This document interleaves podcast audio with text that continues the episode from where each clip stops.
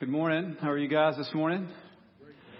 Glad you're here. Um, if you've been coming to Vintage for a while, um, specifically in the season, then we are on uh, part seven of an eight week series called Emotional Healthy Spirituality. We have people meeting in groups throughout the week uh, to kind of discuss the different pieces of where we are. Uh, so next week will be our last you know, scheduled piece with emotional healthy spirituality. And this week we're looking at, at really what I, I would say is the, is the whole crux of the matter. You know, as we've gone through the past several weeks, um, if you've been regularly attending, you know that the last few weeks have been hard. They've been difficult. They've been, you know, hard things to wrestle with and hear about. I mean, how do you deal with grief and loss? And how do you deal with, you know, what uh, Peter Scazzero calls the wall? You know, of this, of this hardship in your life? And how do you get through times and struggles and, and heal from wounds? I mean, you know, who wants to preach a three week series on, on hitting this, this wall that you just feel stuck against and, and diving into, you know, how to deal with, you know, difficult relationships and then how to deal with, with grief and loss? I mean, I don't know how Steve did it. I mean, he's got to be exhausted, but the reality is we know that that's, that's hard to hear and hard to like come to, to church and embrace because, you know, why are we here? You know, well, you know, I like getting a shot in the arm. I like, you know, being reminded. I like learning about who God is and, and hearing about what, what, you know, hope there is for me to come. But the reality is the main thing that this is all about is the who God is in your life and who you understand Him to be and who you know Him to be. And as we dive into that this this morning, we're going to look at you know the uh, little blurb that we put out. You know, I, I wrote this question. You know, are you are you are you, do you find yourself tired, frustrated, angry, and stressed by the people around you? Any takers? Right? Why do these so clearly describe most of our lives? And so as we look at how to grow to become emotionally mature, then we recognize that we, we have to pass through the terrible twos emotionally. That we have to mature beyond the complaining, whining, and why am I not getting what I want? I'm gonna get frustrated and angry and cry out. We have to move past that and be able to step into who God is calling us to be because None of you in here, hopefully, will start crying and screaming because you didn't get, you know, your milk this morning. But an infant absolutely would. So somewhere in your life, you matured past just having to have milk to feed on. And the same thing is true for us in our spiritual lives. We have to embrace a weaning to be able to go into a place with God to mature and to be able to have healthy relationships. And so this morning we're going to look at, you know, some of the aspects of what it takes uh, for emotional maturity to take place. Peter Scazzero defines emotional maturity in this book that we've been going through over the past several weeks. He says emotional health is defined as our ability to be self-aware and to love well. To be self-aware and love well. So we started off and we recognized, we, we dove into, you know, we have to slow down how, how much do we recognize how fast paced our lives are and how busy we are? That we have to slow down and learn how to walk with God. That the speed of our culture does not have to be the speed of, our, speed of our life. That God is calling us to be a people that are different. And that's in a number of different ways, but specifically in our immediate culture, that's a people that aren't in a hurry. Because He's not in a hurry. And if we're going to grow to be like him and he's not in a hurry, then we have to learn how to be comfortable and not be in a hurry. We have to recognize, become self aware, and recognize the things that He is wanting to do in us and the things that He is wanting to do around us, that we can join Him in His work.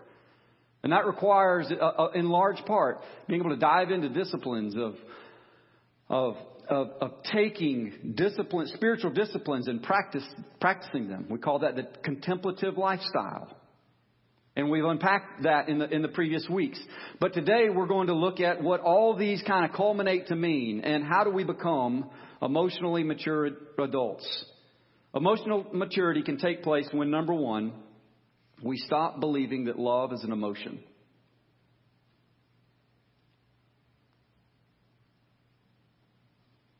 Stop believing that love is simply an emotion.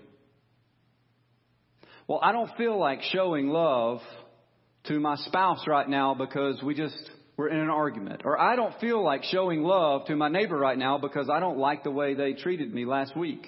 I don't feel like is a major issue within your heart and my heart.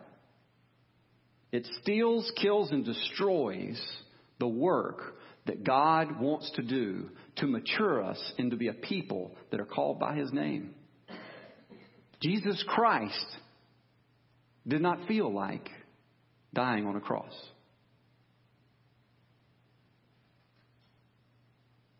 We cannot live our lives continually expecting that we're going to grow in the knowledge of who God is and grow to mature in our spiritual life and let feelings continue to be our God. How many times do we, in a week, I mean, let's just face it, I think probably most all of us are gripped by this. Our culture is consumed by it. That what we feel like dictates what we're going to do. And we have to recognize that that feel, that feeling, and the, the voice of that feeling has become an idol in our life that sits over the throne that, that really consults self and says, okay, well, what do I really want to do, and then that's what I'm, I'm going to I'm gonna participate in. As I said, Jesus did not feel like going to the cross. Jesus did a lot of things that he didn't feel like doing because the one thing that trumped what he wanted to do was to glorify his Father. So he didn't look to himself to decide what he was going to do. He looked and had this codependent like relationship with the Father. Just read through the Gospel of John and you'll see Jesus over and over again. I think every time I preach I mention this. Jesus over and over again clearly saying, I simply do what I see my Father doing and say what I hear my Father saying because he is consumed not with what he feels like doing. He is consumed with what the Father has as his agenda for him in his life and he can't wait to glorify his Father by being obedient to that piece. You see, his feeling was not the center of his life. His heart to be obedient to this loving father that he had a relationship with was the core and the center part of his life. And in that, Jesus was an incredibly emotionally mature person and a model for every one of us to follow. But we have to recognize this place where we've made feeling and the emotion of feeling an idol in our, life. So we have to stop believing that in, if we look at, at, at how to come around this, Psalm 130, 134 2 says, Lift up your hands in the sanctuary and praise the Lord. Can anybody lift their hand right now? Anybody? Okay. Um, did you necessarily feel like raising your hand? Or did you just choose to do so? Because there's a difference. You see, culturally, we've, we've ultimately been taught under this umbrella of feeling that our feelings dictate our actions. Our feelings dictate our behavior. And biblically, there's another option. The psalmist is writing, he says, lift your hands, give action to the thing that you know you should do, and let your feelings come alongside. You see, that's a place where Jesus was able to be obedient to his Father, even to the point of death on a cross. That he did not let his feelings dictate what his life was going to be. He let his actions dictate where he was headed and what he was about and who he was there to, to glorify. And so he let his actions be put into place. And if we, as God's people, would recognize that how much we let our feelings speak to what we act upon, then we would recognize a great source of our immaturity. Because if we're going to mature, then we're choosing to act out of obedience, not acting out of emotion. And when we choose to act out of obedience, now God's Word can have a place of action. How many times have you not picked up God's Word, and I not picked up God's Word and said, I just don't feel like doing that right now? Prayer. God, I just don't. I probably should pray right now, but I'm really busy. I don't have time. I don't feel like I can do that right now. And, and so I don't feel like doing it. And then so if I were to do it without feelings being behind it, then that would make me a hypocrite. Eugene Peterson says that we are, uh, We are psychosomatic beings, which is, which is to say that our bodies and our spirit are intertwined and interconnected. They're interrelated in every way. That our emotions do not have to be the thing that, that drives our behavior. Our behavior can lead our emotions. And as we choose to obey and as we choose to embrace, as we choose to pursue the Lord, even when we don't feel like it, our emotions can follow along. And this is the heart behind what the psalmist is saying. In the place of despair, I come before the Lord and I raise my hands to give him worship. How many times do we miss church simply because, God, I didn't feel like going today? And the mature Christian says, you know what? I don't feel like doing this today, but I'm going to go do this today because I know it's right and it's healthy for me to go worship God in community with other Christians. And I would venture to say that probably nine times out of, ten, out of ten, that Christian that chooses to do it not based on their feelings, but chooses to do it because they desire to put God first and not their feelings first, walks out of here blessed. Don't believe me? Try it sometime. Try not listening to and actually rebelling against your feelings and pursue the Lord when you don't feel like it and see what God does in your heart. So, the number one thing we have to do if we're going to emotionally mature is we have to stop believing that love is an emotion. And we need to be able to let love be an action that we respond to. And a calling in, in who, who He has for us to be. Here's a really healthy principle that I want you to recognize. The voice that you listen to, we'll, we'll call, I'm, I'm speaking of feelings at the moment.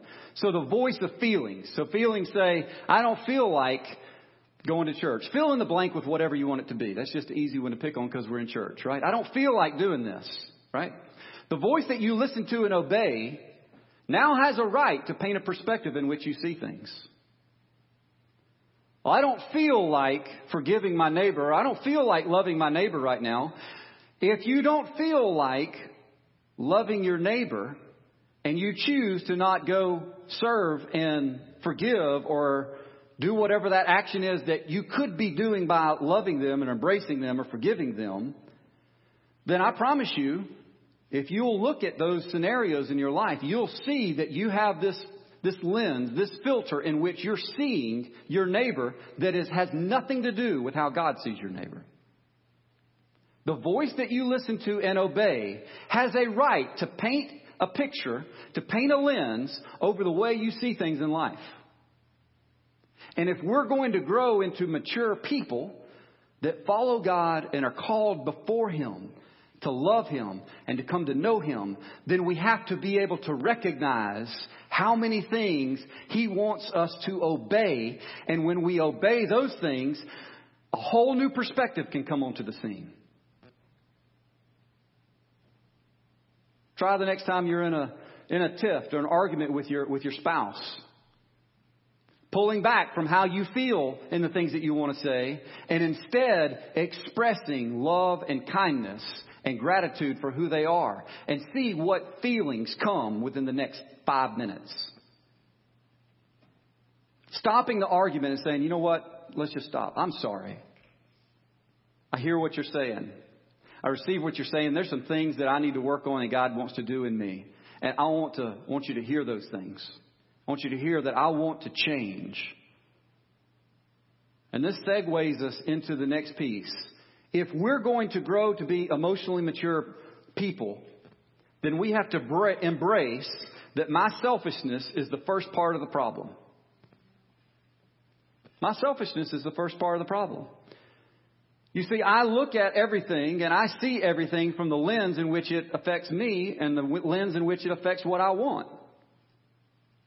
Now, does that sound like an adult or does that sound like a two year old? Anybody ever had a two year old? They're not real mature people, right? Enough time has not yet taken place that they could grow out of what they want to be the thing that completely consumes their life. And somehow we've matured as humans to be able to move past crying and fussing, you know, that we didn't get the toy, or having some discipline that we don't just buy everything that we want. Somehow we've matured to some degree in that point, but a lot of us have never matured emotionally, spiritually.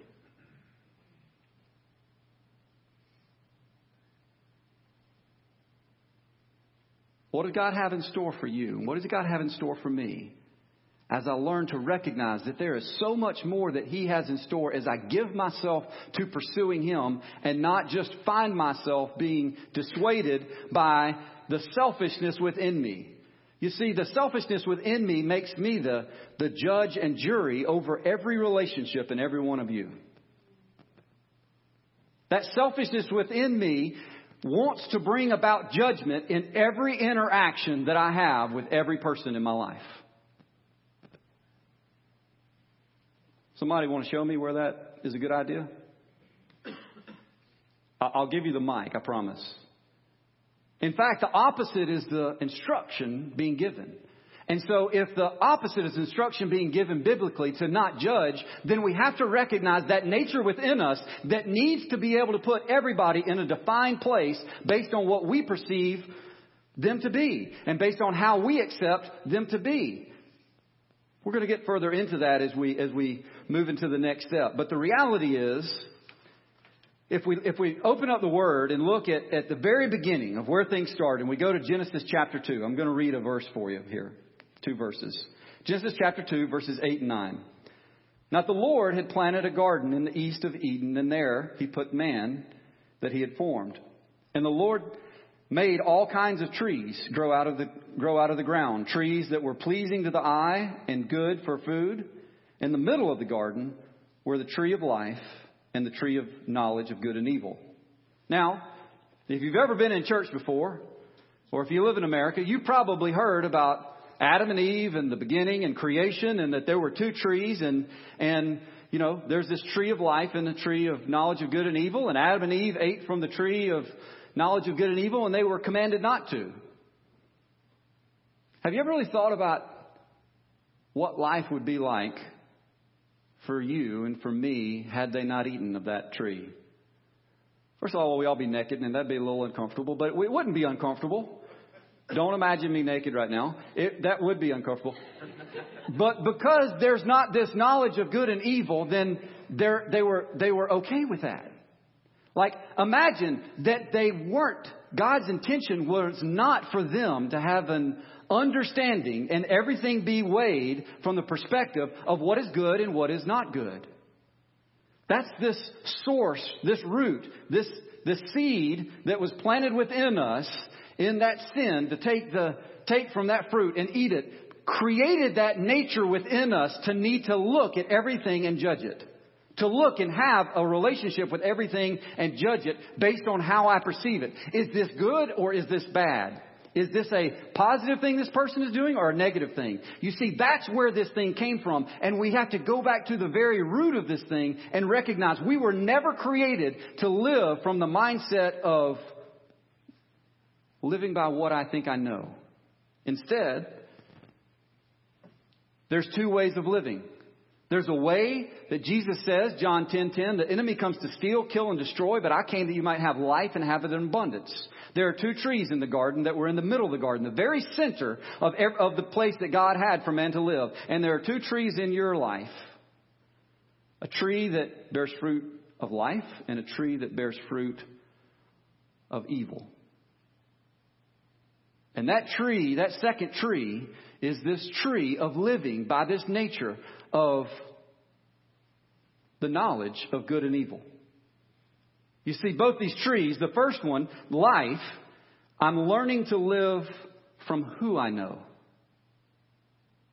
And the tree of knowledge of good and evil, I'm living by what I know. Now, we were born into a nature to live by what we know. But if we're going to mature into the people that God has called us to be, we have to mature into being a people who live according to who we know, not what we know. we have to recognize that there is a change that God wants to do within me and embrace that change in order to be the people that He created us to be. Because He never created us to be in the center of our own worlds. He never created us to, to live with this constant judgment and needing everybody to fit into a certain way that we see them to be shaped.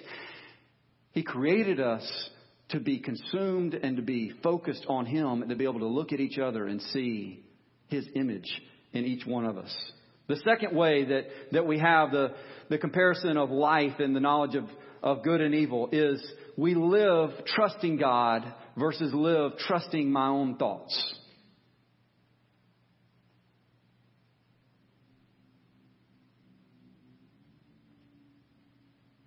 We see in uh, in Scazzero's book, he he points out. I think uh, Scott Peck writes that he says. Uh, Scott Peck says, learning how to grow out of our narcissism is at the heart of our spiritual journey. Learning how to grow out of our narcissism, where we're the center of everything, and letting, and learning how to be able to trust God rather than trust our own thoughts. That's the very heart of what it means to walk on the path of spiritual maturity. And learning how to be able to become self-aware and, and, and able to grow in learning how to be able to love people well. The third piece in living life is this tree of life is loving and enjoying others, and the tree of knowledge of good and evil always has a place to self justify where there's expectations, and as we've talked about, judging others. You see, living from this tree and this perspective of the knowledge of good and evil always is asking myself, what do I think about this scenario? And based on what I think about this person in this scenario, I give myself my justification to then act. And the reality is, self just, there's nothing spiritually healthy about listening to a voice of self justification. Because self-justification will always make another person wrong and you right and give you an excuse not to love. Because now I don't feel like it. But if we're going to grow and mature to be spiritual people that God has for us, to get past the terrible twos that spiritually, then we have to be able to recognize and this voice, when it's constantly reeling in our head, giving us an excuse and giving us an out always against who God is calling us to be. As I started to recognize the voice of self-justification in my own mind, in my own life, I've never seen that self-justification lead me to surrender and submit myself to God. It's always to give me an out. It's always to give me a way to escape and make somebody else the problem.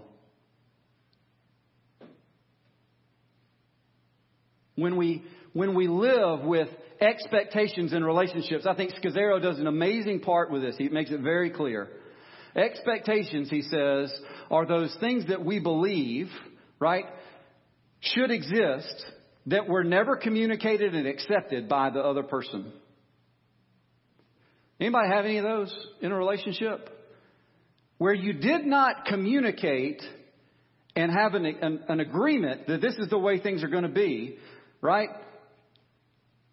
Like if, if you told your spouse to water the plants on Thursday night and you put it on the calendar and it was on the refrigerator, you know, it's my job to water the plants on Thursday night, and they agree to do so, well, that's a clear expectation. Okay? There's a clear thing that got, that didn't happen because there was communication and there was agreement. But most of our expectations are not warranted. Most of our expectations that are stealing, killing, and destroying our life are things that are never communicated and never agreed upon, and yet we live not communicating those and agreeing to those and letting them haunt us. Anybody ever, ever had a difficult time over the holidays with, with extended family? Right? Um, I, I challenge you. Try to make it through the through Thanksgiving holiday if you're going to be with extended family, and not and, and watch for expectations, misplaced expectations, and count how many you can come up with, how many become visible. Because if you, if there's any friction and tension in, in your extended family with in-laws or something else, I can promise you there are a lot of misplaced expectations that have never been spoken and agreed to be the thing that we're going to do. There's a lot of expectation of how things should go. A lot, right? There's a lot of how things should go that just are how things should go. And if you're new, if you're, if you're with your in-laws, well, that can just become shocking right? But if, it, if, if it's your family, if it's your immediate family, then you just know, okay, this is how this goes. And, and we don't talk to Aunt Sue about this because everybody knows don't mention that to Aunt Sue. Like, don't mention Aunt Sue, what do you do for a living? Right? Well, if you don't know, if you're the in-law coming in, and you don't know that, you know, then you're going to get, you're going to get wounded like everybody else that asked Aunt Sue that question. But everybody in the family knows you don't ask Aunt Sue about her career. How many of those expectations do we live with on a daily basis? You see, there are two types of, two types of fruit. The fruit of life and love or the fruit of death. And ever since Adam and Eve ate that, that fruit, ate from the knowledge, the tree from the knowledge of good and evil, it is within our nature to live according to the nature of weighing everything as good and evil but all that does is solidify fruit of what the enemy came to do to steal, kill, and destroy. But Jesus came to give an alternative to that. Jesus said, I came that there may be another way that you can enter into and you can grow and mature as you follow me. As my spirit comes to live within inside, inside of you, I will empower you to live the life that I created you to have. At Vintage, we call that your real life, becoming the person God created you to be. But if you don't have an intention and a passion to live in this way and following Him, friends, then you're stuck in your terrible twos, and I'm sorry for you. I really am. I'll sit in my office as a pastor and hear hear from your your relationships as they as you know the enemy eats away at them like cancer. And I'll encourage you with the same kind of truths that I'm trying to encourage you with today. But the reality is, until we learn to embrace the, the truth and the life that Christ has in store for us, as long as we keep going by the status quo of that nature within us, instead of fighting ravagingly against that nature and, and, and pressing into the goodness of God that we can know who He is, then we're going to find ourselves stuck, frustrated, angry, isolated, and alone. But God has something more in store for you and for me. He has a way for you to live based on the, the truth of a fruit of a tree of life. And the third thing, as we start to wrap up, the third thing that we have to know in order to grow to be emotionally mature is we have to learn how to love well. In this, this chapter that we're in, Scazzero addresses uh, uh, Jewish theologian um, Martin Buber. We won't get into the depth of this language, but he compares this I thou to I it. And basically, the, the thou to it piece, the, the, in the thou, you're seeing another person as a person, the person that God created them to be. And you're seeing them through the lens that God looks at that person and sees them. And from an it perspective, we're looking through the lens that is more, now more natural to us, and we're seeing them as an object. We're seeing them as a means. We're seeing them for what value they give to us or whether or not they can accomplish something that we need in our own lives. We're seeing them as an it, not a person. And if we're going to grow to become emotionally mature, then we have to have this transformation take place within us because we can't do this on our own. That the Spirit of God has to, we have to daily learn to surrender this and learn how to love people well. And that means learning how to see others from an outward mindset. Learning how to look at every person in every scenario and every neighbor that made you mad and say, I wonder what must, what, must, what must be going on in that person's life to respond the way that they did. Being able to look at a spouse when they, they, you know, jump down your throat for leaving the cap off the toothpaste. They'll say, I wonder what must be going on today. That that would be their response. learning how to step into this goodness of seeing this blessing, this gift that God gives us to be able to see people as He sees them, transforms our life. But here's the reality where that, that piece is transformed. I'm going to begin by asking as a question. I'm going to let you think about it for a second. Why do you come to God when you come to God? Why do you come to God?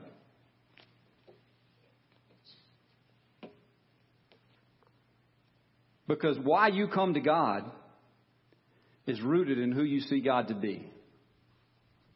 If you see God to be a God who is here to come alongside and try to meet your needs, who is here to be a, a, a figure with supernatural power to help you have life, you know, the way you think it needs to be lived, then you're coming to God in a very immature way.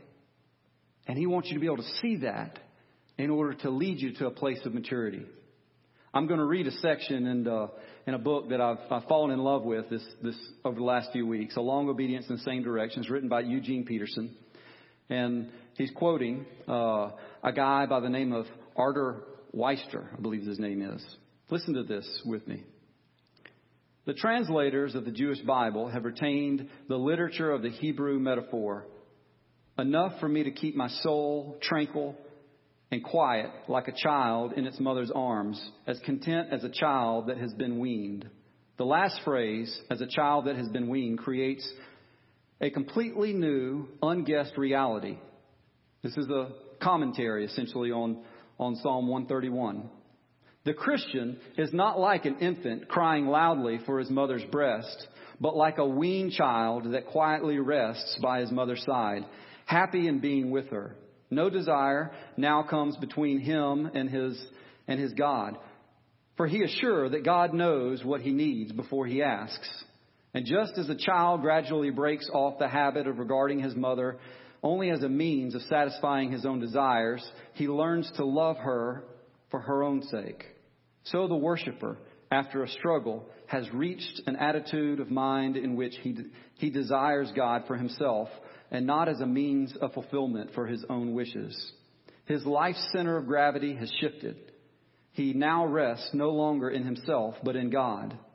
The transition from a sucking infant to a weaned child, um, from squalling baby to quiet son or daughter, is not smooth. It is stormy and noisy. It is no easy thing to quiet yourself. Sooner you may calm, calm the sea or rule the wind or tame a tiger than quiet ourselves. It is a pitched battle. The baby is denied expected comforts and, and, and flies into rages or sinks into sulks. There are sobs and struggles. The infant is facing its, its first great sorrow and it is in sore distress. But to the weaned, the child, his mother, and his comfort, though she has denied him comfort, it is a blessed mark of growth out of spiritual infancy when we can forego the joys which once appeared to be essential and can find our solace in Him who denies them to us. Let me ask you can you recognize why you come to God? And can you see the opportunities and the challenges and the struggles and the difficult circumstances that exist in your life that can be weaning agents to move be, in your relationship with God beyond the place of needing to come to Him because you need something from Him and being able to come to the place that you come to Him because you adore Him. And it's enough just to be held in His arms as a weaned child is. Because at that place, he can finally embrace and put his arms around his mother's neck and love her and find security and find fulfillment and find a joy within himself because now he is not stuck on being able to, on having to come for her and cry for her in need. He is now able to enjoy her for who she is and the love that she wants to give him. Friends, if we're going to mature, then we have to recognize the weaning moments and the difficulties and the circumstances And as James says in James 1, we consider it pure joy when we endure trials of many kinds. For God is doing a work within us to produce a perseverance. And that perseverance is, is finishing this work that we might be complete and not lacking anything. Because in that place of growing and maturing, then we can look at those moments and smile. Because we have a God who we can embrace and hug. We can have a God who is worth living our lives to adore and be obedient to. The feelings that once led the cart of our life now get put behind us. And they get to get brought alongside to be feelings of pleasure and joy. You see, God is a God of joy, and His people have the ability to delight and enjoy Him. And for most of us, delighting and enjoying is not the thing that leads us to pursue God. The thing that leads us mostly to pursue God in an immature state is the way that we judge and see and perceive and want and desire, just like an unweaned child. And when we don't have our way, well, then we're kind of fed up with it. But if we will trust that God has a plan and a purpose and that He is good, then we will mature and grow.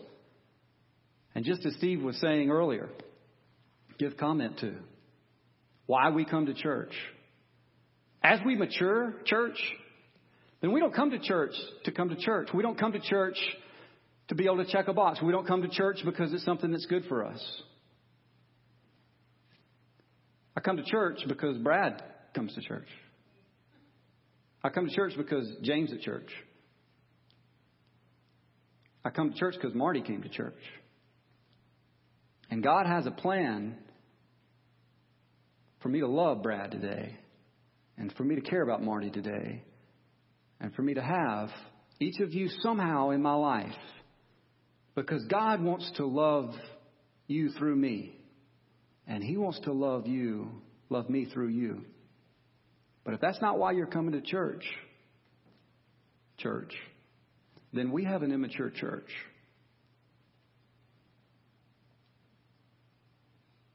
If we're coming before God not to be able to worship and adore Him, then there's some maturity that He has and wants to do in our lives. And that should make you smile. Because that means the best is yet ahead. That means God has a plan for you to be able to live and bear fruit from the tree of life and not be stuck finding death by always having to live by what you understand and can justify and need to judge. Jason, I'm going to invite you guys to come on up. We're going to take a few moments. And I want you to hear this from me. God is a God that is full of joy. He's full of joy. I, I, I steal this from, from Dallas Willard. I love this perspective. He said, if you don't understand that your God is a God of joy, then, then you got the wrong God. You're, you're worshiping the wrong, the wrong person because God is a God of joy. There is joy in the presence of the Lord. Psalms talks about it that, that there is joy in His presence. There are pleasures forevermore at His right hand creating everything that we know to be in creation was an enjoyable thing for God to do. He looked at it and he said, This is good. And he wants you to be able to experience the joy that exists in his presence as we mature and come to know him and adore him for who he is, not based on what we think he can offer us in the moment. So I encourage you and challenge you. Ask God to awaken you to this joy Ask Him to awaken you to this place of maturity. Ask Him to awaken you into the place that He created you to be in the garden. The place where Jesus came to suffer and die so that we could get back to in our relationship with Him. Let's pray. Father, we thank you. Lord, we, we just, I just recognize and and make aware that this has not been a popular series in the, in the life of vintage, but Lord, we are so grateful. Thank you, Lord, that uh, exposing the, the deeper things behind the curtain in our lives is, uh, is, not a, is not a fun thing. But thank you, Lord, that this is not about fun. This is about, this is about life. This is about joy. This is about the goodness. This is about truth. This is about exposing all the twisted things that the enemy has used in our life to try to turn you into somebody that you're not. Lord, expose the reality that you are good and that you don't do anything that's not good. But we haven't believed that. We haven't understood that. We haven't known that. But it is your desire to be known in that way. Thank you that you have hope and a future and plans for us. Thank you, Lord, that you have called whoever is here to mature and to be caught up in the goodness of who you are. And then out of that goodness, Lord, from the roots of knowing you and coming to you because we adore you, Lord, everything else that we've talked about this morning can flow. Everything else was about what? It, the reality is about how and who, and the who is that it is you loving these people and us being able to see them through your eyes, Lord. We don't have the capacity to see them the way you created them be. We just see them by how they're acting, and then, Lord, it just completely distracts us. But in your goodness, your spirit is placed within us, and we have a new life. So come and give us new eyes. Come and give us a new heart. Come and teach us how to love because, Lord, we confess we don't know how and we are incapable of loving unconditionally like you are. But this is good news because you came to bring up there, down here, that it can be a lived out reality. So right now, I pray for the spirit of conviction, Lord, to put a smile on people's face, that you turn on the light right now on the things that the enemy has held them captive by, of the self-justifications and the, the judgments and the expectations that have been stealing, killing, and destroying, Lord. They don't have to haunt anymore. There is a new way to live. So let us embrace it as a journey and, and grow every day. Lord, we take delight in the reality that this is a process. This is not a microwave fix and it doesn't just happen in a moment, but we can come to the reality of the goodness of who you are and confess from our hearts and in our minds and with our mouths this morning, Lord, change me. Let the fruit of my my tree be life. I'm sick of the death. Lord, I humble myself before you. I cry out, have mercy. Have mercy. Lord, let this space be felt Let me, let me desire you. Let me desire just to put my arms around your neck and embrace you for who you are. Lord, from this root comes your fruit of life. And I pray that you would bless your people this morning. I'm going to ask the prayer team to come up. As the Lord may have shown a light on something specific, I encourage you to come this morning and just confess it to Him. Word teaches us as we confess our faults to one another, there's healing that can take place. I don't really feel like doing that. Well, I don't really care if you feel like doing that. That's part of why I'm challenging you to do it. Deny yourself, take up your cross, and follow Him and experience the goodness of life. We also have our offering baskets up here this morning if you choose and desire to give as an act of worship.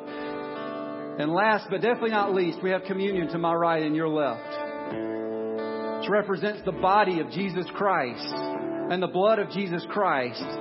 His body was broken and his blood was shed for you to be able to experience the goodness of his life and not be bound by the nature of sin any longer.